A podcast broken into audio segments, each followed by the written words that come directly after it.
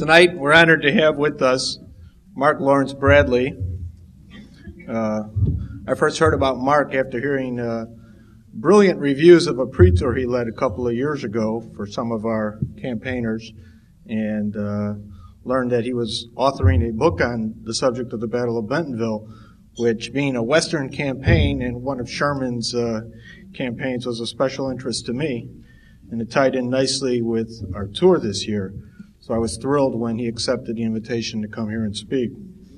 Mark has been uh, a student of Bentonville for a very long time. He's a staff writer at the Bentonville Battleground, historic site for the U.S. Marine Corps. Uh, he's been a guest lecturer, tour leader, and speaker for the Blue and Gray Education Society and the Civil War Education Association, a guest lecturer for the North Carolina National Guard, and a number of other organizations, and he's very much involved in the battlefield preservation at Bentonville. Like I said, he's authored the book on the subject, and he's written an article that appeared in Blue and Gray magazine and several other uh, articles that appeared in Civil War regiments. Without further ado, it gives me great pleasure to present to you Mark L. Bradley.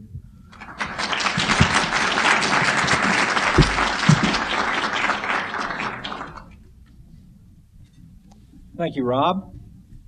Uh, first, want to thank you all for rolling out the red carpet for me. Uh, it's been a real enjoyable two days so far. I also want to cordially invite all of you to attend the tour next month.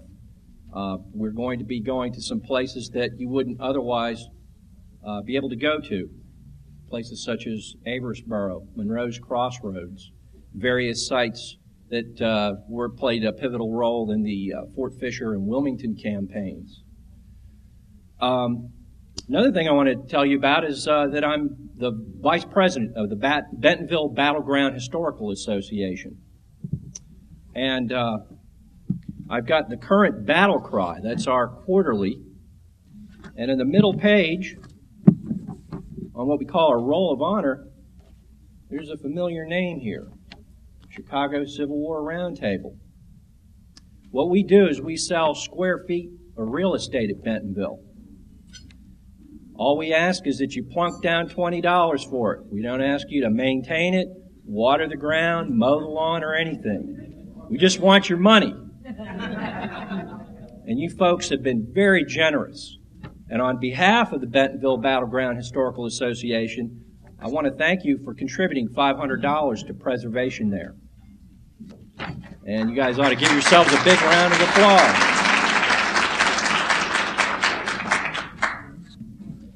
Now that leads into the subject of my program tonight, the Battle of Bentonville. Now obviously, Bentonville doesn't ring with the kind of resonance that Gettysburg and Chancellorsville might to some of you. But for the soldiers who were there, it definitely did. What I'd like to do is tell you a little bit about the battle, just give you some of its vital statistics so you have an idea of the scope of this battle. First off, it was the largest battle that ever occurred on North Carolina soil. It was fought over three days from March 19 through 21, 1865, and involved more than 80,000 federal and Confederate troops.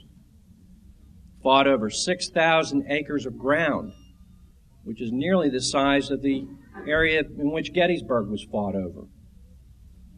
And it was the culminating event of Major General William T. Sherman's 1865 Carolinas campaign. Uh, what I'll do, is go ahead and start our slide program here. Now, General Sherman had just completed his march to the sea by occupying Savannah, Georgia on December 21, 1864. And he's looking for the next step. And he had been planning this probably for close to a year.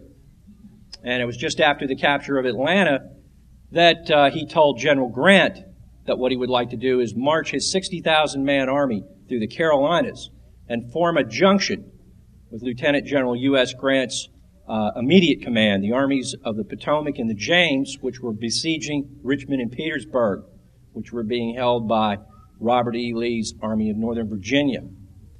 That was the key to ending the war.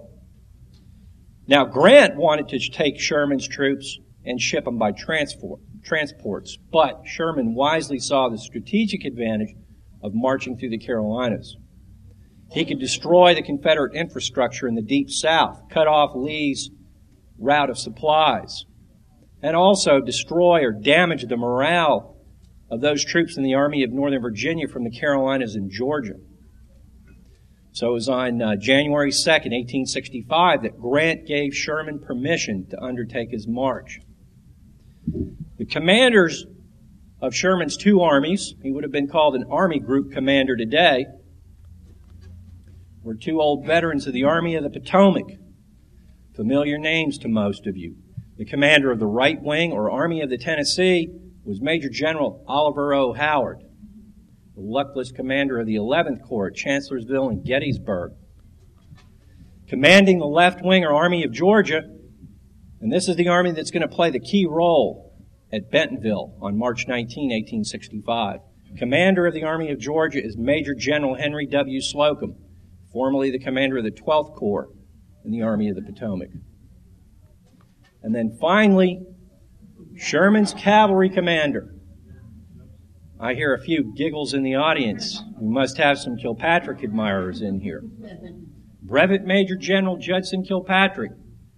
One of the members tonight asked me who Kilpatrick had to pay off or threaten or blackmail in order to hold his position as cavalry commander. I can't honestly answer that question, and I can't tell you why Sherman retained the man in command. The gentleman who I thought, I believe is more deserving of that role Major General James H. Wilson allegedly was told by Sherman that, yes, I know, Kilpatrick is a hell of a damn fool, but he's just the man I need to lead my cavalry in this operation. For those of you who are going to take the tour next month, you're going to find out just how much of a damn fool Kilpatrick was at Monroe's Crossroads. Sherman began his campaign in the Carolinas on February 1, 1865, by advancing into South Carolina. Opposing his 60,000 man army was 20,000 man Confederate force, mixed bag led by General P.G.T. Beauregard. Now, Beauregard believed that the best strategy that he had at this point in the war was to hold Charleston to the east and Augusta to the west try to hold on to as much real estate as he could pending the outcome of the rumored peace negotiations, which turned out to be the Hampton Roads Peace Conference. Unfortunately for Beauregard, the peace conference turned out to be a bust. And as a result, instead of concentrating in Sherman's front and perhaps holding him up in the swamps of South Carolina, forcing Sherman to head to the coast to get supplies, Sherman was able to march the two wings of his army straight through the center of the state with almost no opposition. He reached the capital of South Carolina, Columbia, on February 17, 1865. The next morning, much of the city lay in ashes. Now, in the meantime, Beauregard believed that Sherman's next destination was going to be Charlotte, North Carolina. And he began to concentrate his troops in that direction. However, in the meantime, Sherman shifted his route of march to the east and moved in the opposite direction towards Fayetteville, North Carolina. By now, it was obvious to the Confederacy's General in Chief, Robert E. Lee, Beauregard was not up to the task of stopping Sherman.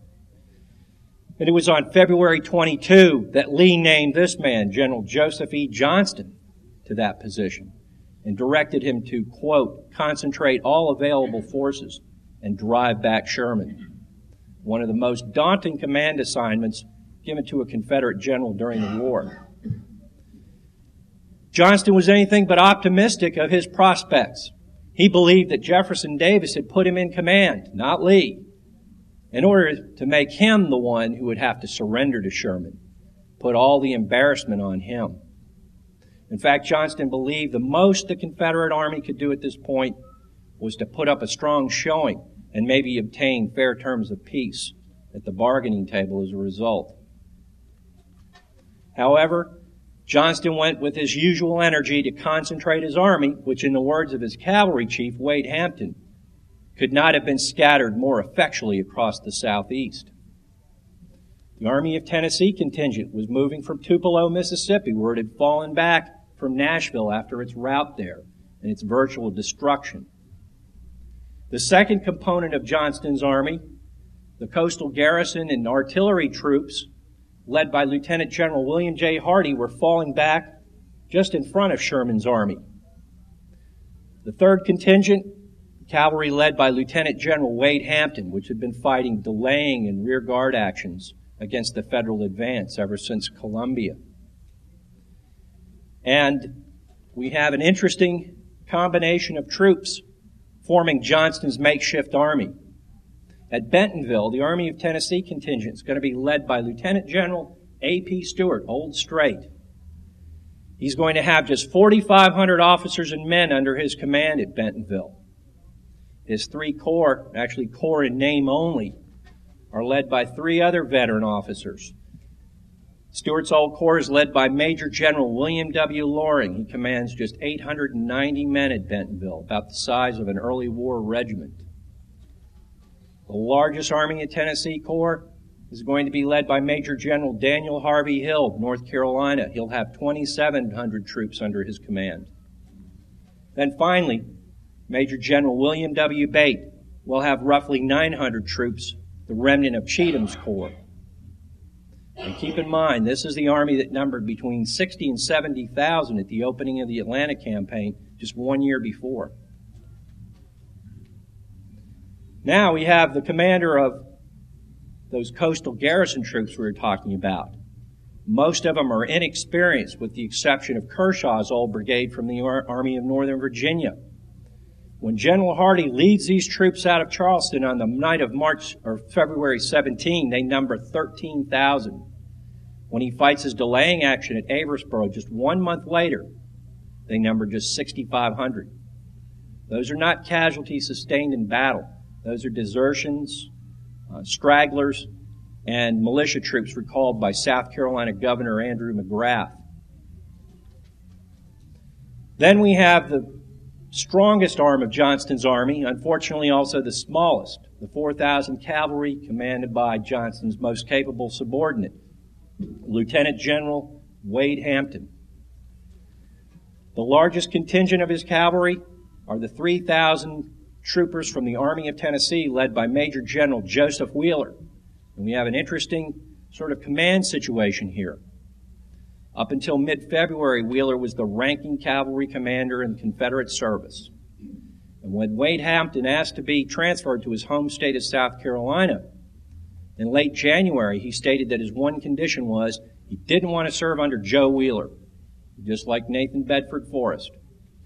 So, Jefferson Davis arranged for Hampton to be com- uh, promoted to lieutenant general. Obviously, this created some tension between Wheeler and Hampton, but fortunately for the Confederates, they overlooked this situation long enough to put up an excellent fight. Finally, last but not least, the Department of North Carolina troops led by General Braxton Bragg. When Johnston's army falls back across North Carolina, just ahead of Sherman's troops, Robert E. Lee places the Department of North Carolina troops under Johnston's command and they are led by General Braxton Bragg. For obvious reasons, Bragg does not like serving under Johnston because it was Bragg who, in July of 1864, had recommended Johnston's dismissal at the gates of Atlanta and his replacement by General John Bell Hood. Fortunately, Bragg has some veteran troops under his command division from the Army of Northern Virginia, the largest division uh, in Johnson, one of the largest divisions in Johnson's army, numbering about 3,500 veteran troops. In addition to that, he's got the 1,300 officers and boys of the North Carolina Junior Reserves Brigade. Most of the troops are 17 to 18 years old. Their commanders aren't much older. One of the field officers, Major Walter Clark, is only 18 at the time of Bentonville. One of the regimental commanders, Colonel John Hinsdale, is just 22. In the words of North Carolina Governor Zebulon Vance, Joe Johnston was forced to rob both the cradle and the grave to face a, uh, to put, put an army in the field against Sherman at Bentonville. As a matter of fact, there were a few regiments of senior reserves, men who are anywhere from 45 to 60 years old, which doesn't seem that old to me, but uh, I guess if you've got troops out in the field, that's pushing it a little bit. Now, finally, on March 10, 1865, a little crossroads junction about 20 miles west of Fayetteville, called Monroe's Crossroads, the Confederates finally have their chance to strike the Federals. They hit Judson Kilpatrick's cavalry, which is encamped here. Kilpatrick would have been uh, in a house just off in the background here. His troopers would have been uh, bivouacked in this area. Confederates deployed on this hill and on another position just outside of the picture to your left. Now, Kilpatrick had divided his three brigades of cavalry in order to cut off Wade Hampton's retreat into Fayetteville. By doing this, he presented Hampton with an ideal opportunity to defeat him in detail, and he came very close to doing that at Monroe's Crossroads. At dawn on March 10, Hampton struck and succeeded in driving most of the Federals out of the camp. For a, for a while, they actually held it until they were driven off by these veteran troopers, who literally saved Kilpatrick's bacon here at Monroe's Crossroads. The Federal infantrymen later dubbed this Kilpatrick's shirt tail skedaddle because it was said that he'd run off into the swamp clad only in his shirt, his pants, and his slippers. Now you'd think that even Kilpatrick would learn his lesson from this surprise attack. But we're going to find out at Bentonville that he hasn't. He's still underestimating the Confederate striking power. The Federals nonetheless succeed in occupying Fayetteville on the morning of March 11. Incidentally, the market house you see here in the background still stands. The old U.S. arsenal at Fayetteville is destroyed during that time by the 1st Michigan Engineers. That's going to be another stop in our itinerary on this tour next month. You'll see the, uh, the, the remains of, of the old arsenal, the foundations. And that's the ghost tower represents the towers that the four towers that stood um, there at the old arsenal in 1865. Now Sherman now planned his uh, the final stage of his march. His destination was Goldsboro. That's where he was going to stop to rest and refit before moving on to Richmond and Petersburg and linking up with Grant. In addition to stopping at Goldsboro, he'd join up with Major General John M. Schofield's forces, roughly 30,000 troops, moving inland from Wilmington and New Bern, presenting Sherman with a 90,000 man army. At that point, the game would be up for Johnston. Johnston knew at this point that he had to strike Sherman sometime before he reached his destination if he hoped to stop him. Now, Sherman would move out in two wings as he had done both on the march to the sea and throughout the Carolinas campaign. The right wing, consisting of the 15th and the 17th Corps, would take direct roads to Goldsboro, while the left wing under Slocum would march almost due north towards Raleigh, keeping up the feint and forcing Johnston to guess as to what Sherman's location or what Sherman's destination would be. Now, Johnston, being a strategically adept commander, chose a midway point, Smithfield, to gather his army. And that's where he rallied his Army of Tennessee and Department of North Carolina troops. In the meantime, Hardee's Corps, the 6,500 troops, made a delaying action at a little crossroads known as Smithville, about four miles south of Averysboro, and succeeded in slowing up Slocum's progress for one day. And this is how it appeared to Harper's artist William Waud. This is going to be another stop on our tour. The house you see off to the left is a rather inaccurate rendition of the John C. Smith House, also known as Oak Grove, that served as a hospital for Union and Confederate troops. Now, Hardee's small command was supplemented by Wheeler's cavalry, two divisions, and they were able to slow up Sherman for one day, buying Johnston 24 invaluable hours to rally his troops in order to strike Sherman before he reached his destination. And by the way, this is how Oak Grove looks today. You'll be able to go inside and see the house, um, which is uh, still in fairly good condition. It's almost 200 years old. Now, in the meantime, Sherman's tipped his hand. He now sends Slocum's wing due east towards Goldsboro. And it's at that point that his cavalry commander, Wade Hampton, begins sending him messages. Or rather, he sends Hardee messages and Hardee relays them on to Johnston, informing him of what he thinks Sherman's uh, destination is. Hampton makes his headquarters at the Willis Cole House on the night of March 17. This is going to be the scene of the heaviest fighting at Bentonville. And it's there that Johnston sends a dispatch to Hampton asking him where would be the best location to strike a detached wing of Sherman's army. And Hampton, being the aggressive commander that he is, says, right here where I am, two miles south of Bentonville, on the Willis Cole Plantation. So it is that at that point on the morning of March 18 when Johnston receives this message, he sends his Army of Tennessee and North Carolina troops down to Bentonville, 18 miles to the south. In the meantime, he sends orders to General Hardee, directing him to send his corps to Bentonville as well. And it's at this point that the North Carolina state maps begin to deceive Johnston and mislead him into finding, into believing that Hardee's only about 12 miles from Bentonville when he, in fact he's 20 miles away. So as the Army of Tennessee troops are bivouacking here at Bentonville on the night of March 18, Hardee's troops are still eight miles away. In the meantime, the Federals have marched to within five miles of Bentonville, so they're actually closer to the Cole plantation than Hardee's troops are. Johnston himself calls Hampton to his headquarters at Bentonville.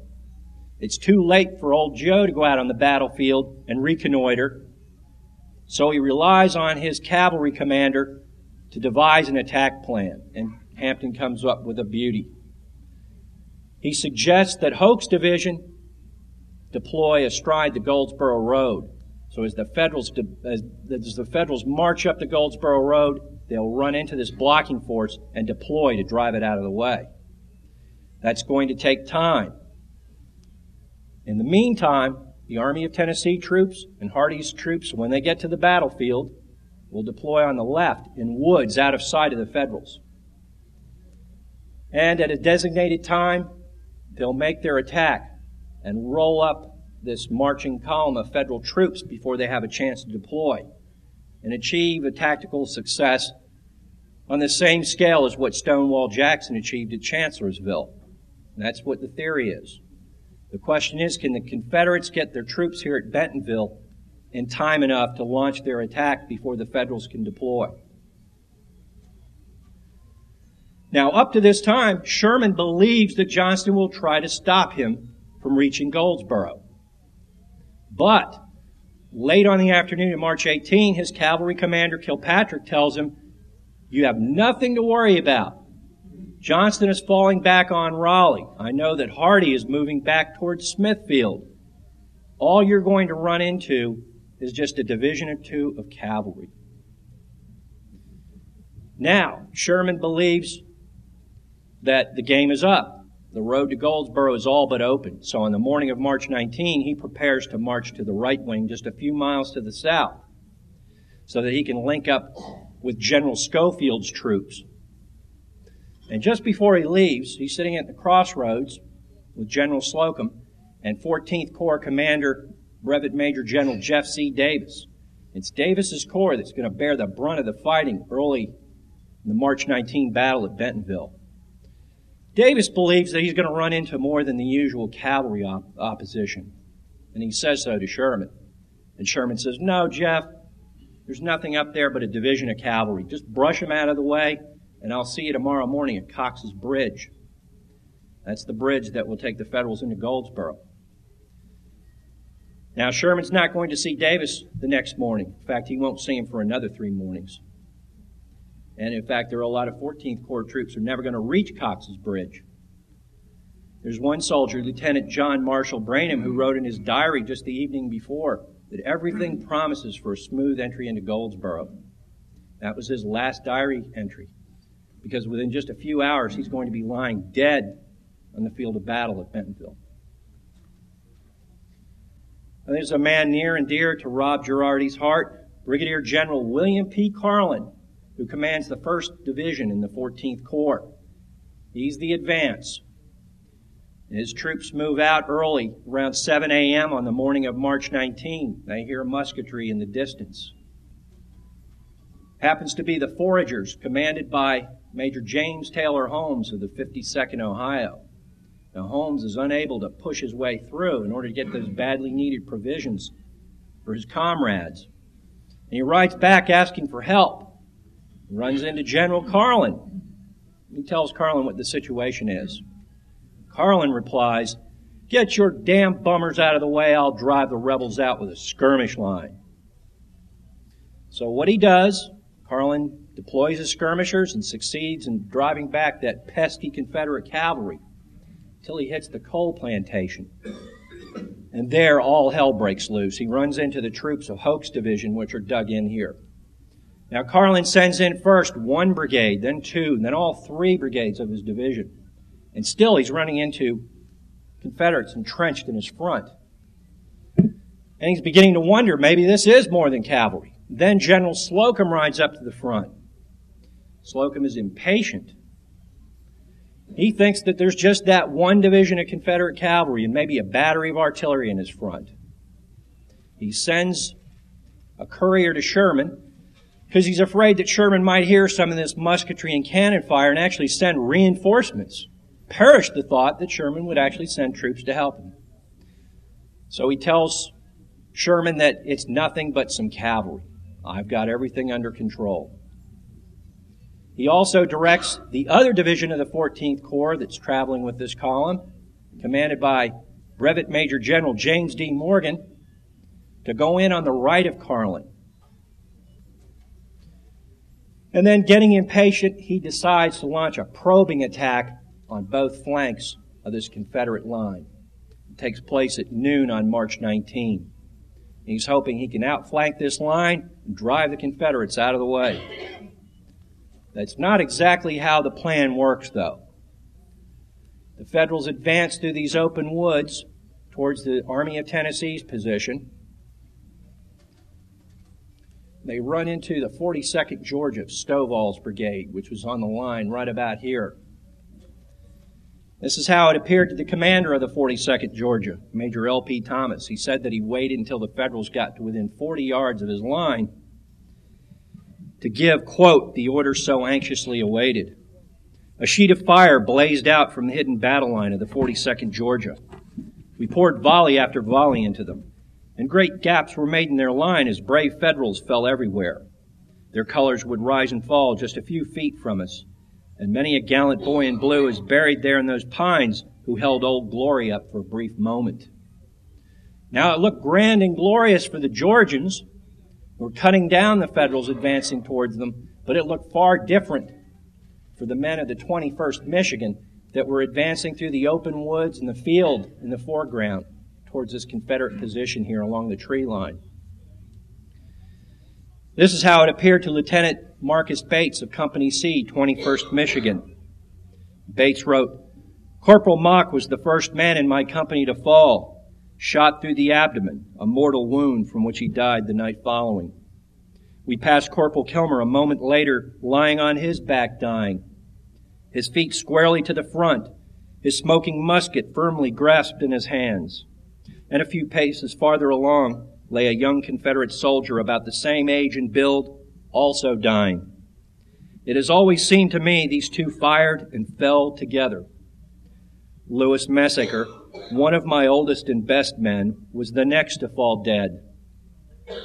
My brother, shot through the thigh, made his way to my side to tell me he was shot. I could only tell him to make his way to the hospital as best he could alone.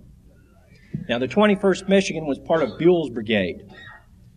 And when we think of the Battle of Bentonville as a fairly small battle compared to some of the other scrapes that the Western armies had been in, we have to keep in mind that for the men of Buell's brigade, that didn't quite apply because they went into this fight about 680 strong. And when they came out, they numbered fewer than 450.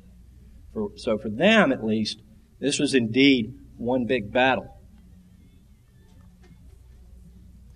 Now, this probing attack of Slocum's looks like a bloody failure up to this point. Carlin's troops have been repulsed on all fronts and sent reeling back to their defensive positions.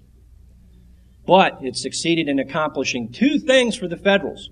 The first is that it enables a Federal soldier who'd been captured by the Confederates and who agreed to serve as a pioneer building bridges and corduroy road for them. It enabled him to escape with the retreating Federal troops and tell his version of the story of what indeed was happening at Bentonville. He told General Slocum that it wasn't just a division of cavalry in his front, but all the troops from Johnston's army, all 45,000 of them. In fact, Johnston had no more than 20,000, but at this point, it'd take a good deal of stretching the truth to convince Slocum that something was in his front that was dangerous. But even so, Slocum still wasn't convinced. It wasn't until a staff officer who had been at the front rode to the back, rode to the rear and informed Slocum of the situation. He said, Well, General, I find Confederate troops deployed across our whole front. It's more than just a division of cavalry. In fact, there's enough of them out there to keep us occupied for the rest of the day. And it's at that point that General Slocum finally shifts over to the defensive. 1:30 p.m. on March 19. What he does is he leaves those two divisions of the, 5th, the 14th Corps at the front to absorb the shock of that initial Confederate attack that could take place at any moment. In the meantime, he deploys the troops of the 20th Corps on a more defensible position about a mile to the rear on the Reddick Morris farm. In the meantime, General Johnston has been deploying his troops and it's taken him the better part of the morning to get the Army of Tennessee into position as well as Hoke's division. And as he put it, the time, well, it's consumed a weary time, as he wrote. Hardee's troops are just coming onto the field when Carlin launches his probing attack. Now, General Bragg, who's commanding Hoke's troops down here on the extreme left, panics. Keep in mind, he's got 5,500 troops lined up along here, commanded by Hoke. The little brigade that attacks him numbers about 800. But Bragg tells Johnston that he's being hit from all parts of his line. He needs reinforcements fast. So, Johnston sends him Major General Lafayette McLaws' division, 4,000 strong, the largest division in Johnston's army. What Bragg does with the division, just as it comes up, well, Hoke's just repulsed this attack, so when McLaws comes up, he's got nothing to do but twiddle his thumbs. Bragg puts McLaws on the extreme left of the line where they're left for most of the day. In effect, Johnston is going to launch his attack at Bentonville, fighting with one arm tied behind his back. McLaws will be sitting here for most of the afternoon. His troops won't even be committed until the decision's already been made. And they'll only be sent in piecemeal at that. In the meantime, Bragg will hold back Hoke's division when the Confederates launch their grand assault and keep them there for over an hour and 15 minutes, giving the Federals here along Morgan's line invaluable time to dig in. And they take advantage of it. They've learned their lesson from the Atlanta campaign. Now finally, Johnston is able to launch his attack after all the delays in deploying and fending off these federal probing attacks. At 2:45 p.m., the Army of Tennessee moves out for its last grand assault. They're lined up along the tree line in the background. Troops of the North Carolina Junior Reserves Brigade have front row seats to observe the spectacle. In fact, this is their monument here at Bentonville. They're lined up just across the road, looking out towards this open field. The men of Major General Edward C. Walthall's division advance across the field, moving from the right to the left of your picture. They number just 240 officers and men at Bentonville. A division that numbered probably 10 times that much during the Atlanta campaign. This is how the attack appeared to Colonel Charles Broadfoot, commander of a junior reserves regiment. He said that their advance looked like a picture and that our distance was truly beautiful. Several officers led the charge on horseback across an open field in full view, with colors flying and a line of battle in such perfect order as to be able to distinguish the several field officers in proper place, and followed by a battery of artillery which dashed at full gallop, wheeled, unlimbered, and opened fire. It was gallantly done, but it was painful to see how close their battle flags were together, regiments being scarcely larger than companies, and the division itself not much larger than a regiment should be. Nevertheless, the Army of Tennessee enjoyed local numerical superiority along this front, and they were able to outflank General Carlin's line. Georgia troops from Smith's brigade of the Army of Tennessee on the extreme right of that attacking line advanced across this open field, the same field that the 21st Michigan went across earlier. They said that the Union dead were strewn across the field. Their faces had already turned black from exposure to the sun.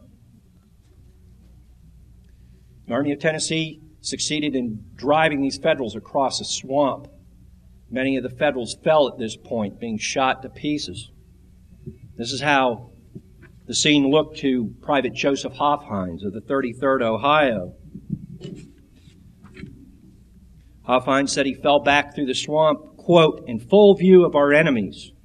Here was our greatest peril. Here they poured in one continuous fire of destruction. One man was shot down right by my side. On the other side of me, another poor fellow was shot in the back of the head. The ball come out at his nose and it tore his nose almost entirely off. Every breath he drew, the blood gushed out at his nose. I did not know, but every moment would be my last and put an end to all my fond hopes of ever seeing home and friends again in this world. Needless to say, Carlin's division was finished for the rest of the day. They fell back to the Reddick Morris farm where the 20th Corps was rallying. And it was this time that Lieutenant Colonel Alexander C. McClurg of Chicago, Illinois, rode to the front. He's the chief of staff for General Davis, the 14th Corps commander. He rode up to the front, saw the commander of the 19th Indiana Battery had just lost three of his guns out here, overrun by the Confederates. And Keeler called out to McClurg. He said, For God's sake, don't go down there. I'm the last man of the command. Everything is gone in front of you. McClurg got to the open field here. This is the Reddick Morris, or rather the Cole plantation. The Willis Cole House, Hampton's headquarters, would have stood near the tree line here. The Army of Tennessee would have been advancing across this field parallel with the tree line, moving towards us, carefully avoiding the van that was parked in the left foreground there. I'm sorry, folks. I think that's the only anachronism in this slide presentation. Anyway, Lieutenant Colonel McClurg said that as he rode to the front, he saw masses of men slowly and doggedly falling back along the Goldsboro Road and through the fields and open woods on the left of the road. Many balls were whizzing in every direction, although I was then far from the front line as I had left it only a short time before. The roar of musketry and artillery was now continuous. And then he saw the line of battle of the Army of Tennessee. He said, Checking my horse, I saw the rebel regiments in front in full view, stretching through the fields to the left as far as the eye could reach, advancing rapidly and firing as they came. The onward sweep of the rebel lines was like the waves of the ocean, resistless. And up to this point, the Army of Tennessee was relentless and resistless. They had succeeded in driving off everything that they had run into. They'd driven off Carlin's division and the elements of two other brigades from the 20th Corps and the 2nd Division of the 14th Corps in the process. That left just General James D. Morgan's two forward brigades here to protect the salient.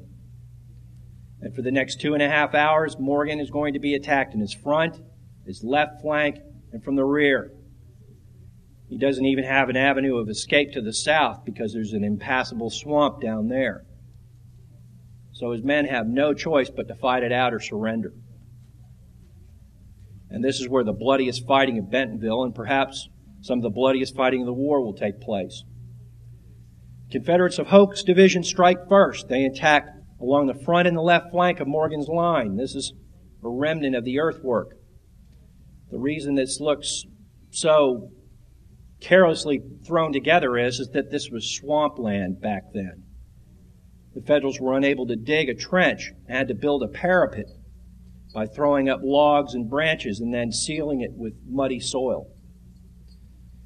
To give you an idea of the intensity of the fighting along this line, a contingent of North Carolina troops form a coastal artillerymen strike.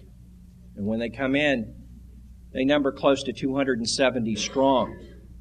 They hit this line just as their comrades to the right and the left of them fall back. And in less than five minutes, those 270 men are whittled down to about 115. And they're taken out by the senior officer, a second lieutenant, losing close to 60% casualties in just a matter of minutes. Their commander, Lieutenant Colonel John Douglas Taylor, is shot off the parapet very near this point and loses his left arm as a result. now, in addition to that, just as soon as Hoke's troops are repulsed, Army of Tennessee troops move in from the rear and attack. So the Federals are forced to belly flop across the front side of their earthworks and are now defending their position against Confederates to the rear of them. And it's at that point that Brevet Brigadier General William Cogswell's 20th Corps Brigade moves in to plug the gap here. And it's at that point that these troops under Morgan attack to the rear, succeed in driving the Army of Tennessee troops across the Goldsboro Road. And in the process of this fighting, the Federals captured the colors of the 40th North Carolina, the 26th Tennessee, the 45th Tennessee, and the 54th Virginia. There are also two Medal of Honor winners who result from this little fight. And this is what turns out to be the turning point at Bentonville on March 19. Federals are able to stitch together a continuous line from Morgan Salient, south of the road, back to the 20th Corps position here on the Morris Farm, which is being hastily put together. They're being led onto the field by Brevet Major General Alpheus Williams, another Army of the Potomac alumnus.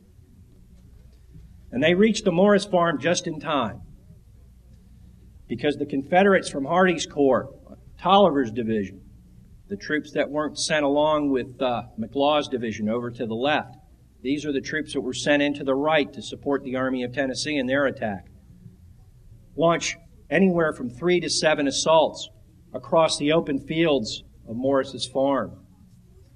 They're supported by the remnant of Cheatham's Corps, led by Major General William B. Bate, and they attack closer to the Goldsboro Road, off to the right here, right into the face of four federal artillery batteries, 16 guns. Federals fire case shot into them. Still, the Confederates come on.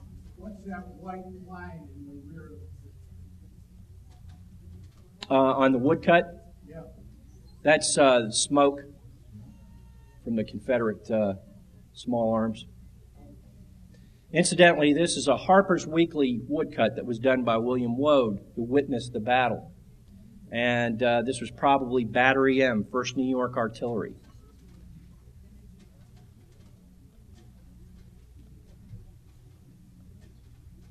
This is a present day view a bit to the right of that battery position, this would have been held by Battery C, 1st Ohio. The Confederates would have advanced from the background across this open field. This is a Confederate's eye view. Now, you can't see from this vantage point, but this was sandy soil, according to one South Carolina corporal who was in the front rank of the attacking group. When that case shot hit the ground, it started kick, kicking up sand in such quantity that he and his comrades had to close their eyes and advance into the face of it as if this were a cyclone they were advancing against. Final attacks took place at nightfall on March 19. They were witnessed by New York Herald correspondent E.D. Westfall. This is how it appeared to Westfall. The rebels, massed for final effort, emerged from the woods just as the sun went down.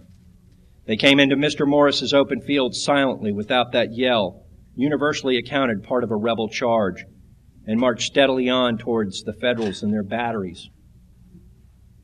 This is the last desperate effort to try to punch a hole in this federal line and roll up that federal column going up the Goldsboro Road. They were received with the heaviest musketry the Federals could give them. Stood it bravely and came on. Unfortunately for the Confederates, they failed in punching a hole through this federal line. And it was at 9 o'clock when Johnston called off the attacks, ordered the Confederates back to their jumping off point. So the federal line at Bentonville had held. In the meantime, the 14th Corps carried its wounded to the rear, the western edge of the battlefield, which is marked by the John Harper House. And this was their hospital. Over 550 officers and men were treated here on the night of March 19 and the morning of the 20th. The rooms of the Harper House appeared to Colonel uh, William Douglas Hamilton, the 9th Ohio Cavalry, and said that they resembled a slaughterhouse. He said he saw a dozen surgeons in their shirt sleeves, cutting off arms and legs, tossing them out of the win- windows where they lay scattered on the grass. Now, in the meantime, Slocum had sent three couriers to give Sherman a very different message than the first one that he had sent along that morning, informing him that he'd run into Johnston's entire army here at Bentonville and that he would need reinforcements as quickly as possible. So Sherman sent Howard's wing, which had been marching on roads to the south, up the Goldsboro Road from the east, while Slocum held his position here to the west of the Confederate line. Now that forced General Johnston to make a decision. Was he going to fall back across Mill Creek up here and retreat to Smithfield, or would he hold his ground? Contrary to past behavior, Johnston decided to hold his position here at Bentonville. He bent his line back into a bastion, sort of a giant horseshoe, to guard his only route of retreat across Mill Creek. Keep in mind, Johnston only has 20,000 troops at Bentonville. Sherman has more than 60,000. The 15th Corps, under Major General John A. Logan, political general, former congressman from Illinois, moved into position first, closely followed by the troops of the 17th Corps, led by Major General Frank P. Blair, another political general, a former congressman from Missouri. Again, Harper's artist Waud, who seemed to be everywhere in this battlefield during the three days fighting, shows the 15th Corps going into position in the skirmish line here at Bentonville. Federals make some tentative probes against this Confederate line, and they find the Confederates dug in strongly.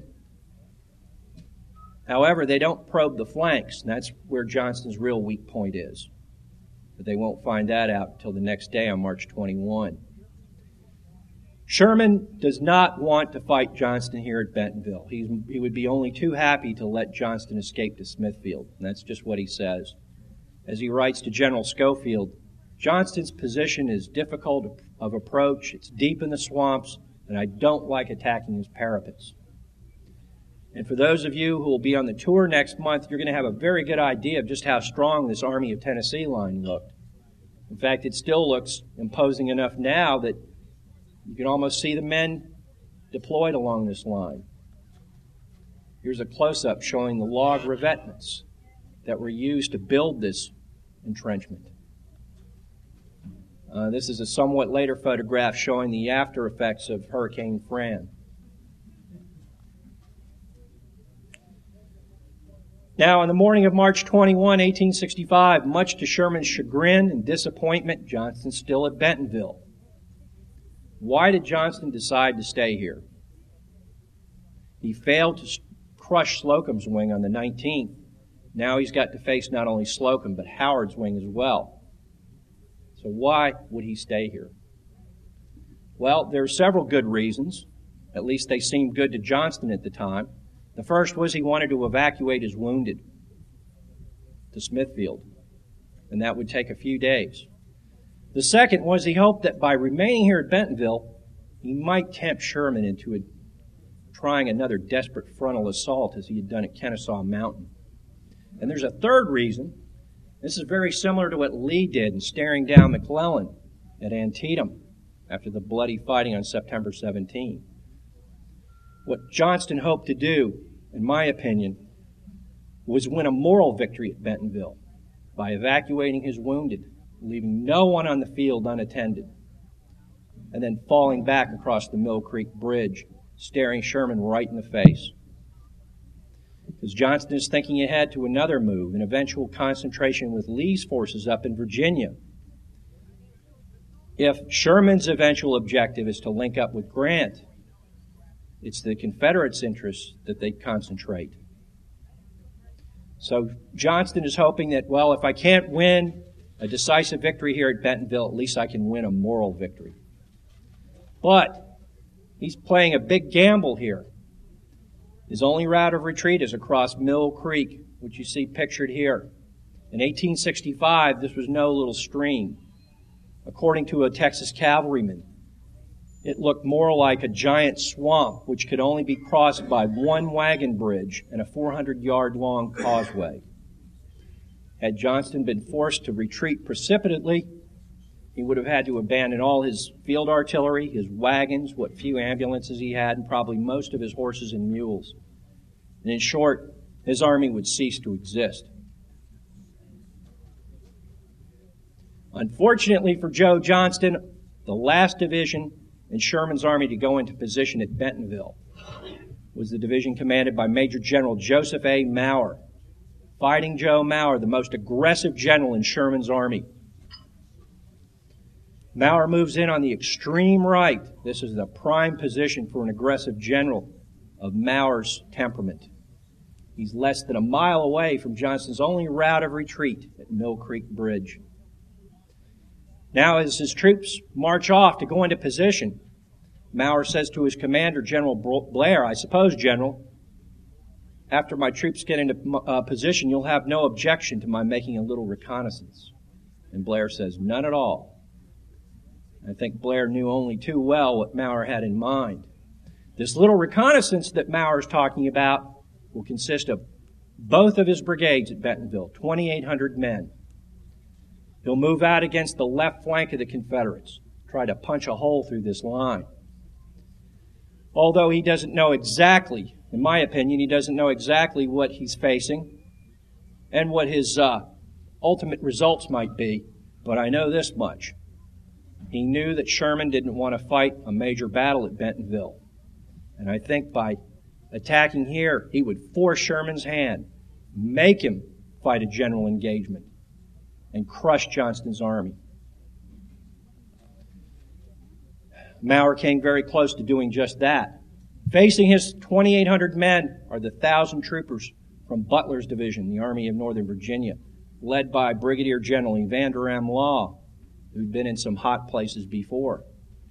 It was Law who commanded Hood's division at Gettysburg, that led the attacks on Little Round Top on July 2.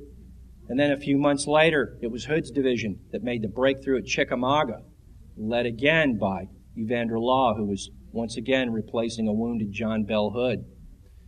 But the third time, at Bentonville, Law's on the defensive, and the odds are stacked against him.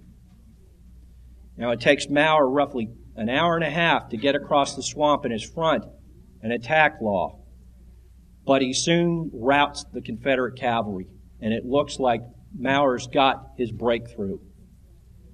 The main line stops here, within just a few hundred yards of Bentonville itself, while the skirmishers from the 64th Illinois overrun Johnston's headquarters itself, sending old Joe and his staff flying to the rear. Things look bad for the Confederates right now, but fortunately, while Mower's division is going into position, General Hampton has had time to warn Johnston of this impending attack. Johnston delegates his favorite subordinate, Lieutenant General Hardee, as the man who's going to scrape together the counterattacking force that will stop Mower. And just as Mower moves into position here, just a few hundred yards from Bentonville, Hardee strikes with everything he's got. Hampton himself leads a cavalry contingent that hits the Federals on the right, while the 8th Texas Cavalry and the 4th Tennessee Cavalry, led by Hardee himself, hit in the center. The newest recruit for the 8th Texas is General Hardee's only son, 16 year old Willie Hardee. 250 officers and men of Cummings' Georgia Brigade strike just to the right of the 8th Texas, while Joe Wheeler's cavalry from the Army of Tennessee hit on the extreme Confederate right, actually get around the left flank of Mower's division. They succeed in stalling the attack. It's at this point when a Texas cavalryman named Private William Andrew Fletcher's blood up runs into a few uh, skirmishers from Mower's division. This is what happened.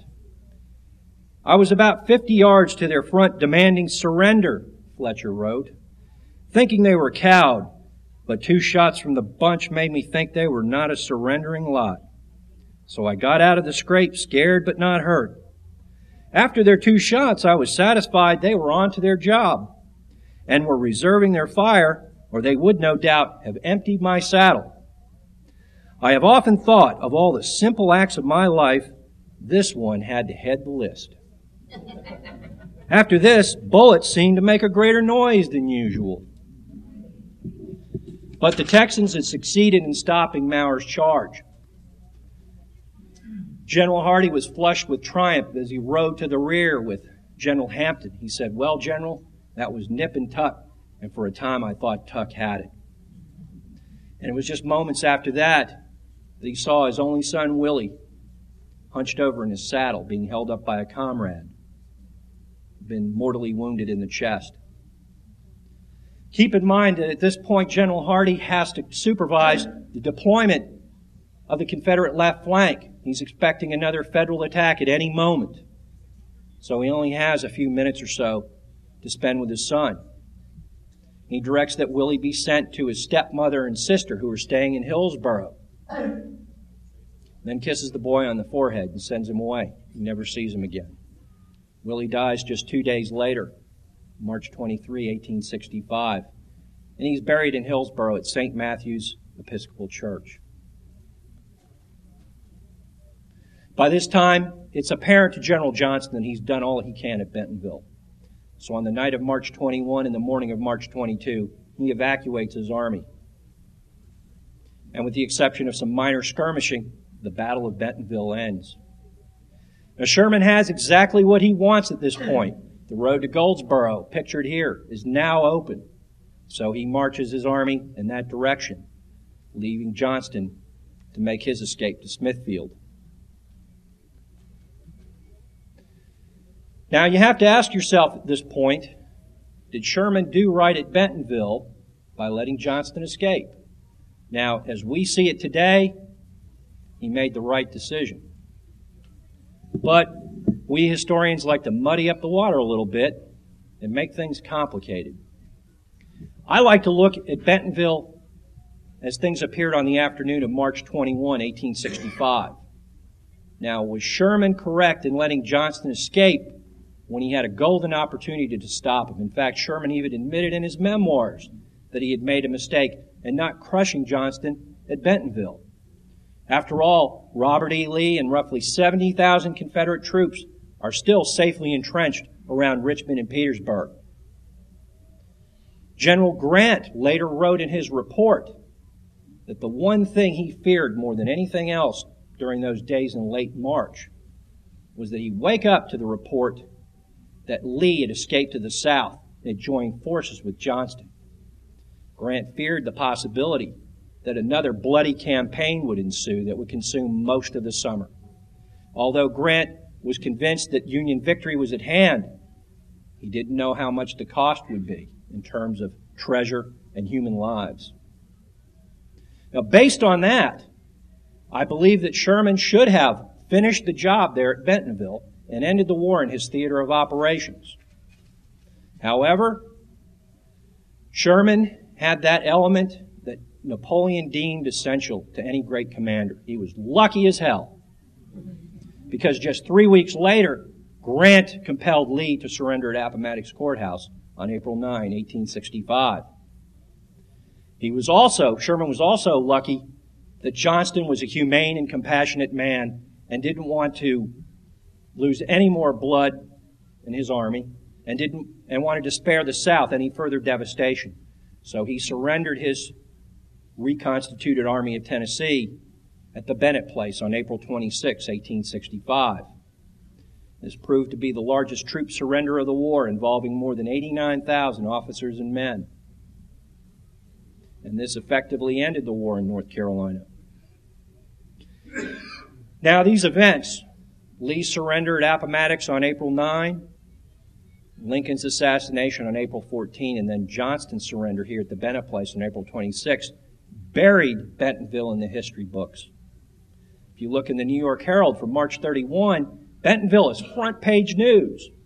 And then three days later, Richmond and Petersburg fall, and it's promptly forgotten.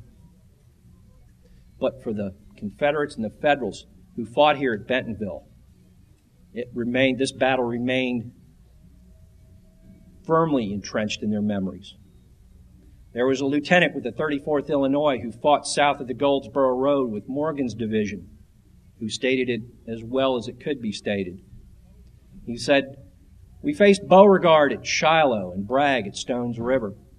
We'd taken part in the terrible assaults at Kennesaw Mountain and Jonesboro. But for desperate fighting on the part of the rebels and a determination to whip them on the part of our own men, we saw nothing like the 19th of March at Bentonville. Thank you.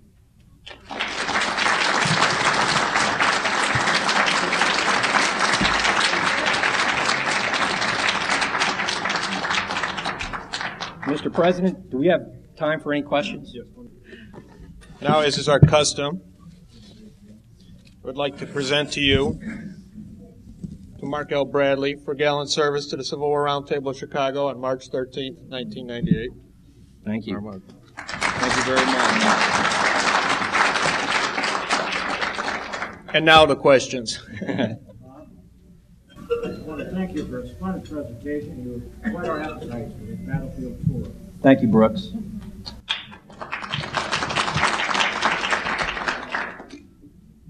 Yes. Could you comment on the controversy of the actual surrender between Sherman and Johnston and the terms and all that happened? That's uh, sort of a, therein lies a tale. In fact, that's a story in itself. And uh, I ended up having to write a second book to describe the uh, Sherman Johnston negotiations. To state it in a nutshell, what made the negotiations at the Bennett Place so unusual, so exceptional, is that General Sherman went way beyond his bounds as a military commander and actually entered into civil negotiations. And in effect, he decided what Reconstruction would be for the South, taking that away from the federal government. And that's what caused the firestorm of controversy there at the Bennett Place. Now, we'll go into that in the tour on the final day in a lot more detail. I just don't have enough time right now to hash it all out, but it was one of the most controversial, uh, in, in the short span of time it occupied, one of the most controversial events of the war is that uh, agreement that Sherman wrote on April 18, 1865. I will say one more thing that the uh, stereotype we have of Sherman is this uh, demon uh, this destroyer of the South, was pretty much shattered by the terms that he offered to the Southerners at the Bennett Place. And it's one of those things that makes history very inconvenient because the man we call the scourge of the South also happened to be the most uh, conciliatory man from the North. Probably the best friend the Southerners had at that time. Any other questions? Yes, Marv. I wondered about Bragg in this battle he was uh, over Hoke, and in fact, uh, he was a division commander and a and not just a, a general. Mm-hmm. How come he didn't push it hard there? He could have really pushed Morgan's troops off the field, I think.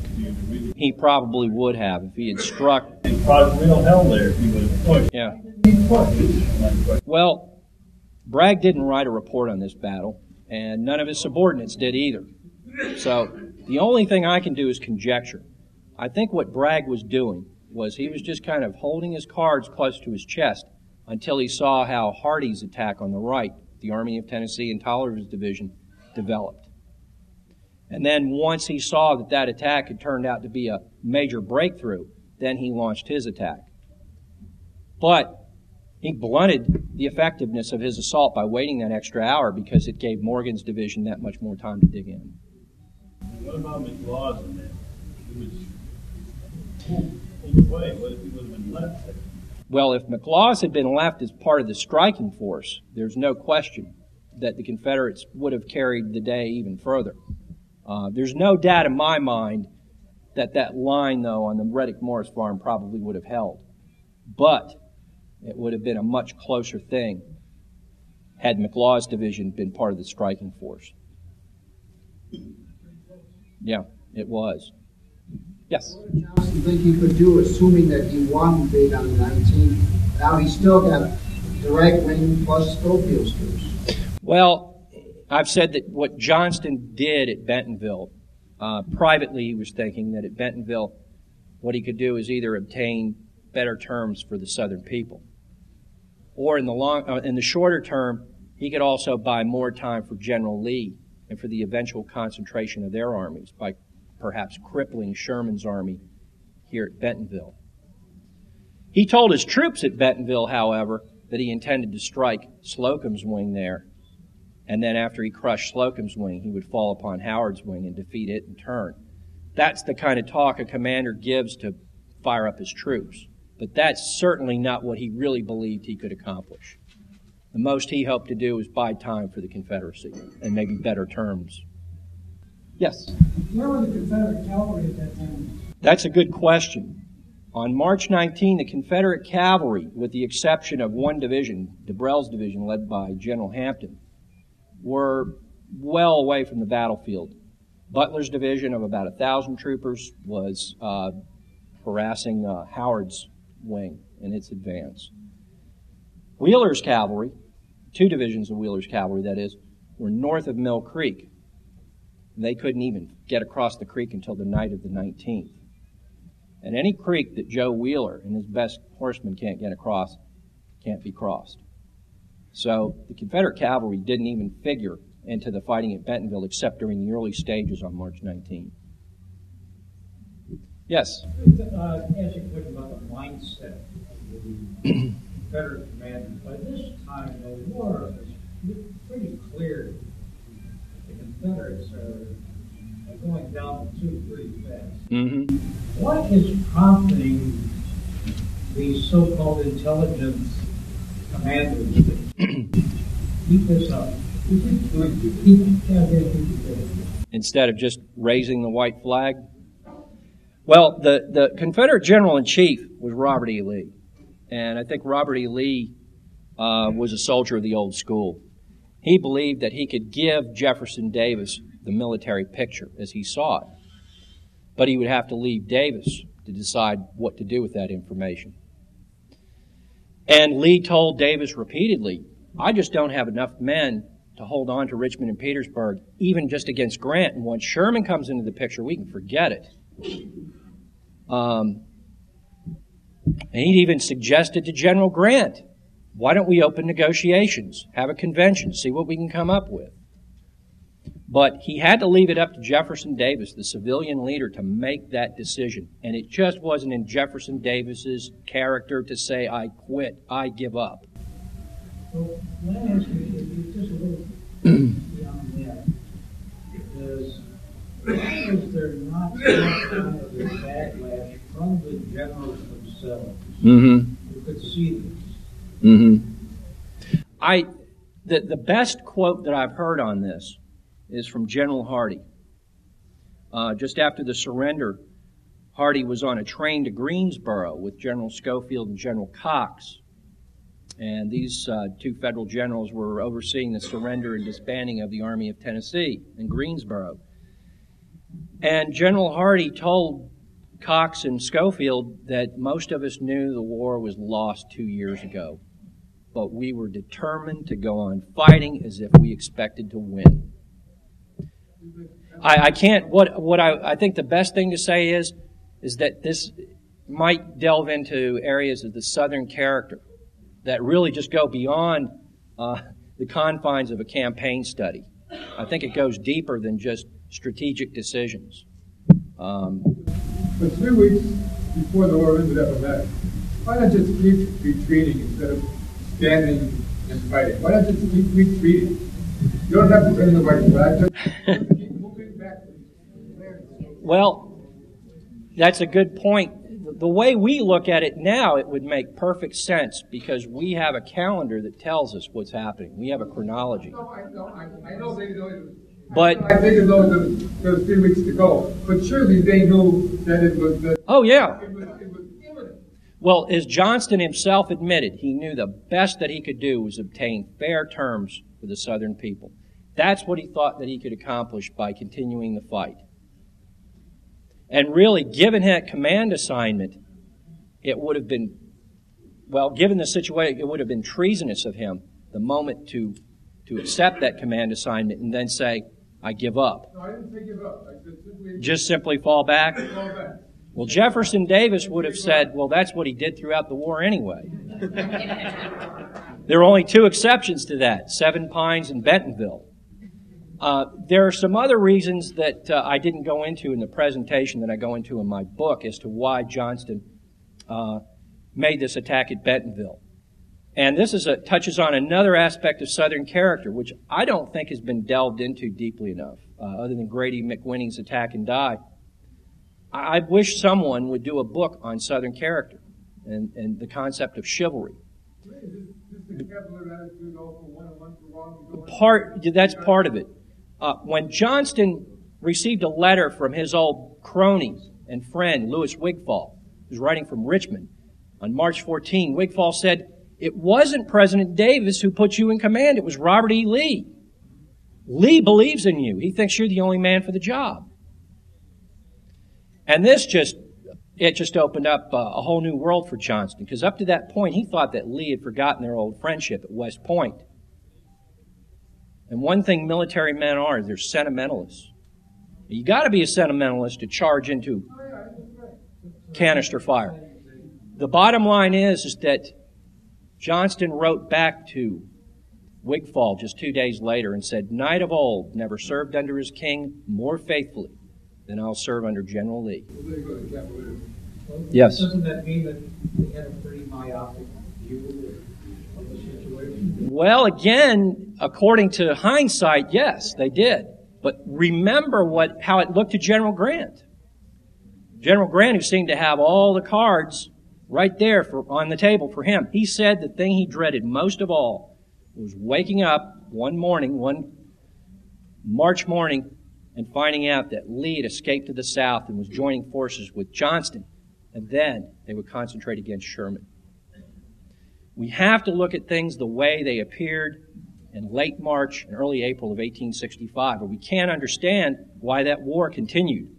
You're absolutely right. Based on what we know now, the closing days of this war are senseless. And for that matter, much of the carnage that took place beforehand.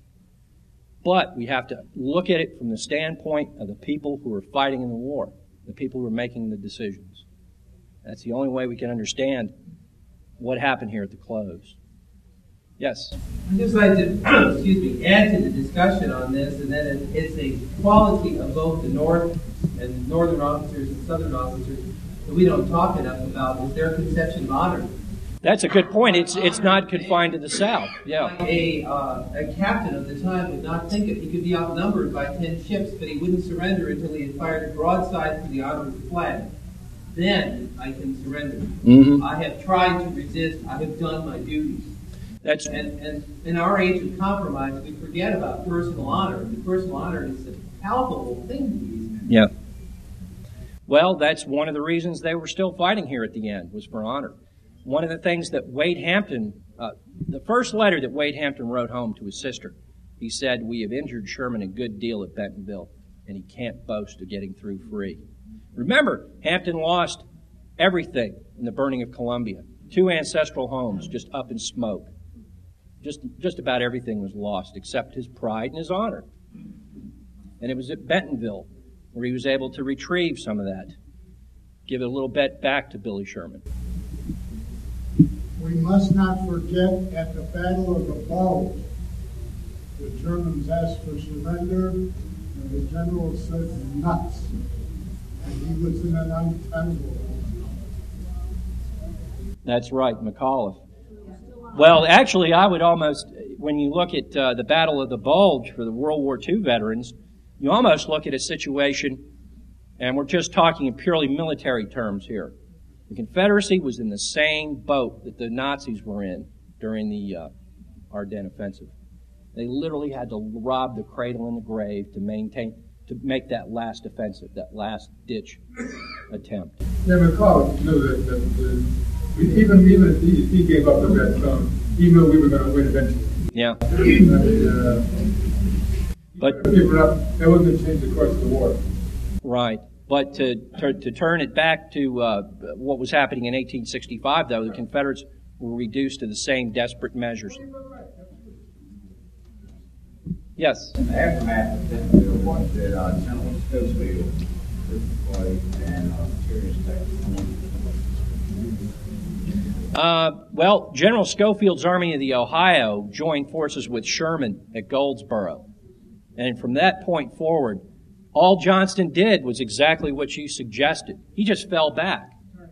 And he was waiting for the opportunity to join forces with Lee, which of course never happened because Lee surrendered at Appomattox.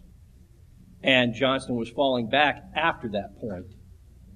But Sherman had 90,000 troops once Schofield joined forces with Sherman at Goldsboro. So that pretty much made it impossible for Johnston to attempt anything more than just delaying actions.